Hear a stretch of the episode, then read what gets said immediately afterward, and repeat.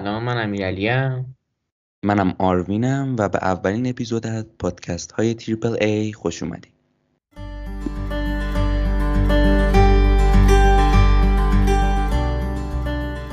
خب تو این سری از پادکست ها ما قرار درباره سرطان و درمانهای نوینمون باتون بحثی داشته باشیم و تو این اپیزود قرار درباره شناخت سرطان باتون صحبت کنیم.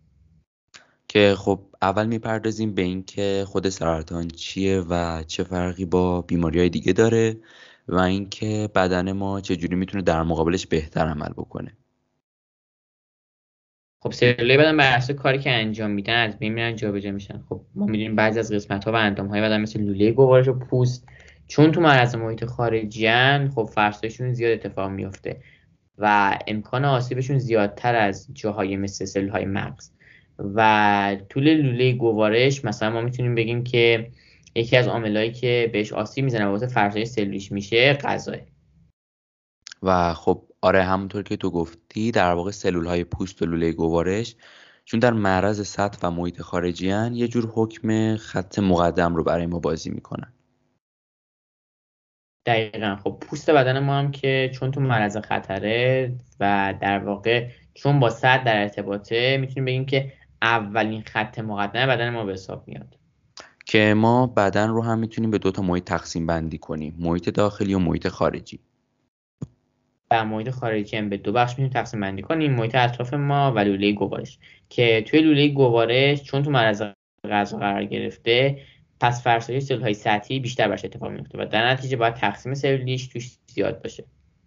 و در واقع سلول‌های لوله گوارش و پوست با یک ریتم خاصی باید تکثیر بشن و اگه این مقدار ثابت نمونه و کم بشه، خب در نتیجه دیگه محافظی باقی نمیمونه و آسیب پذیر میشه طبیعتاً، که خب هر میکروبی در این صورت میتونه وارد بدن ما بشه.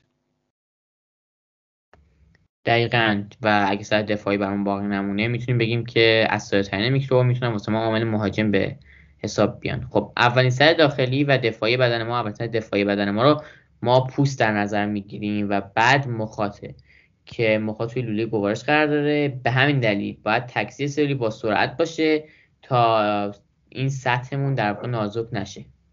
که خب اگه نازک بشه عوامل مهاجم در واقع به داخل میان و به همین دلیل باید تعداد در واقع این سلول ها ثابت باشه و کم و زیاد نشه. خب اگه زیاد هم بشه که سرطان طی مدت به وجود میاد و ما میتونیم سرطان رو به این معنی در نظر بگیریم که تکثیر سلول بیش از حد نیاز بدن. خب ممنون از این که چند دقیقه از وقتتون رو به ما اختصاص دادید. ما میتونید تو اپل پادکست، گوگل پادکست، کست باکس و اسپاتیفای دنبال کنید. منتظر اپیزودهای بعدی باشید.